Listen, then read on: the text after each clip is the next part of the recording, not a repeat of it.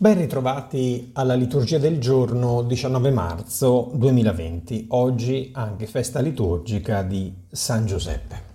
Vediamo le letture che la liturgia ci propone. La prima lettura ci racconta di una profezia fatta dal profeta Nathan a riguardo di Davide e soprattutto del suo trono, della stabilità della sua casa. Il eh, testo ebraico gioca su un termine, che è il termine bait, che vuol dire casa, ma vuol dire anche casato. E quindi quando dice che la tua casa e il tuo regno saranno saldi, cioè tu non farai una casa a me, ma io farò invece un casato a te. E allora il profeta Nathan eh, annuncia la parola del Signore a Davide e gli dice edificherà una casa al mio nome. Davide aveva nel cuore la volontà, il desiderio di dare una casa degna, stabile al Signore.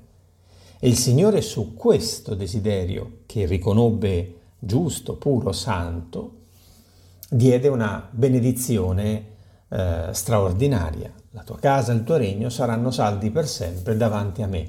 Il tuo trono sarà reso stabile per sempre. La prima lettura dunque è stata anche scelta perché evidentemente nella festa odierna di San Giuseppe si parlerà dell'annuncio che in sogno Giuseppe uh, avrà dall'angelo che gli dirà appunto che questa promessa Dio ha deciso adesso di compierla.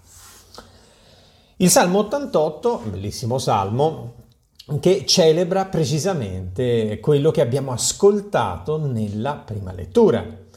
Canterò in eterno l'amore del Signore, ma più avanti dice è un amore edificato per sempre. Ho stretto un'alleanza con il mio eletto, ho giurato a Davide mio servo, stabilirò per sempre la tua discendenza di generazione in generazione, con il rapporto poi di figliolanza.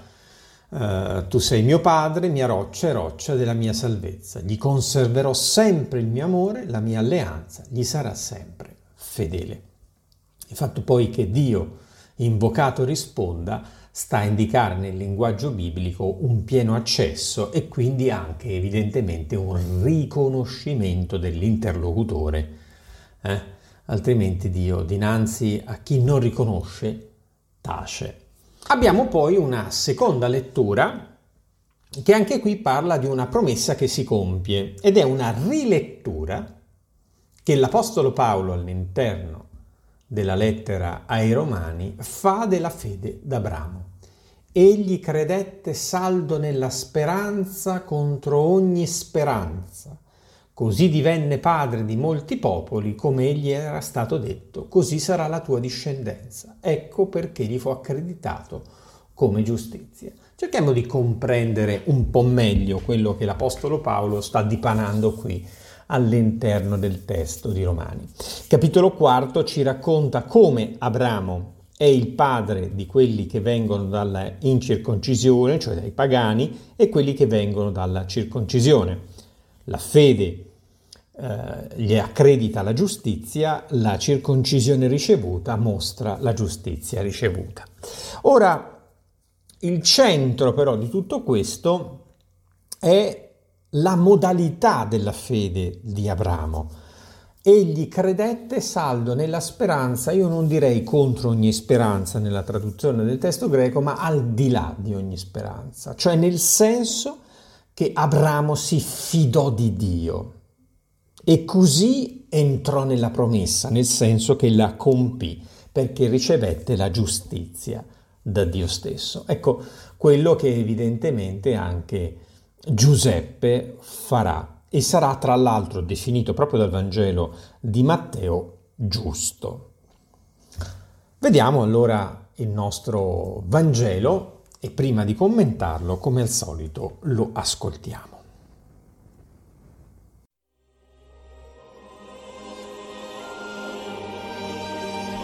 Dal Vangelo secondo Matteo. Giacobbe generò Giuseppe, lo sposo di Maria dalla quale è nato Gesù chiamato Cristo. Ecco come avvenne la nascita di Gesù Cristo. Sua madre Maria, essendo promessa sposa di Giuseppe, prima che andassero a vivere insieme, si trovò incinta per opera dello Spirito Santo. Giuseppe, suo sposo, che era giusto e non voleva ripudiarla, decise di licenziarla in segreto.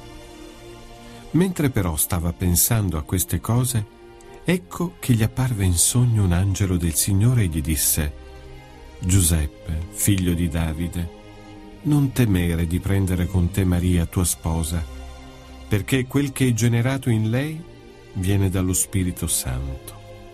Essa partorirà un figlio e tu lo chiamerai Gesù. Egli infatti salverà il suo popolo dai suoi peccati. Destatosi dal sonno, Giuseppe fece come gli aveva ordinato l'angelo.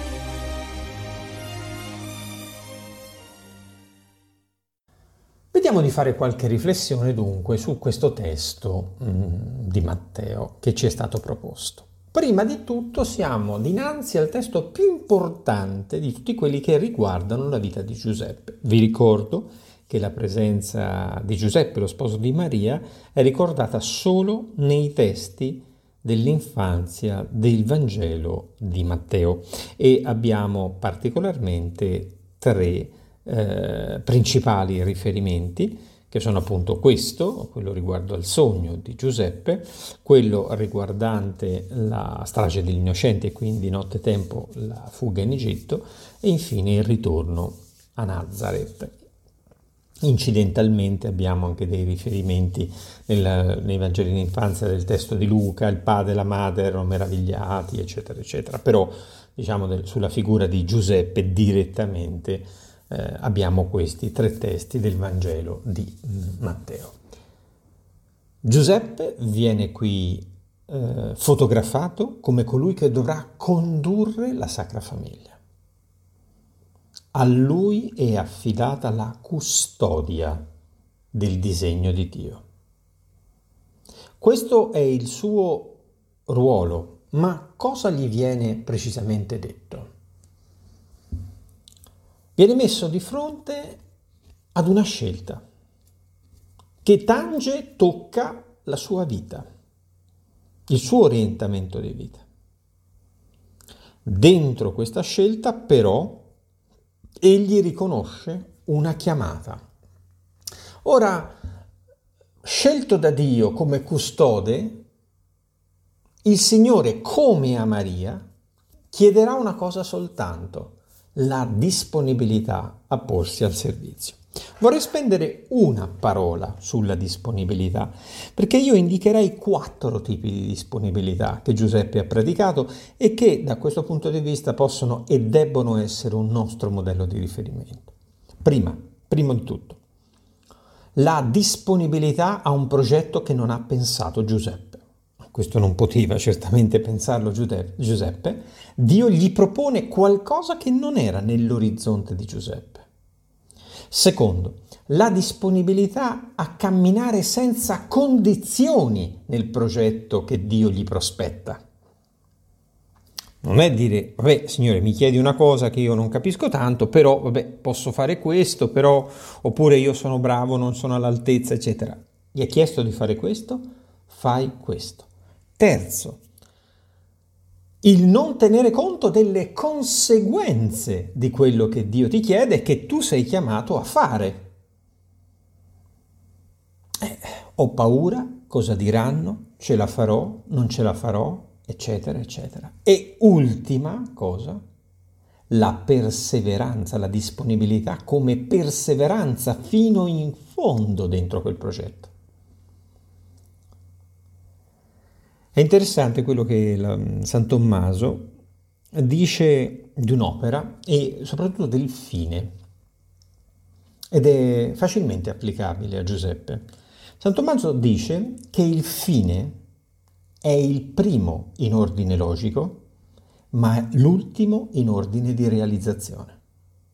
Cioè le cose vengono ordinate e preordinate in base a un fine, a qualcosa che è preciso, ma la conclusione di quell'opera sarà l'ultimo di questi passaggi. Questa è la perseveranza.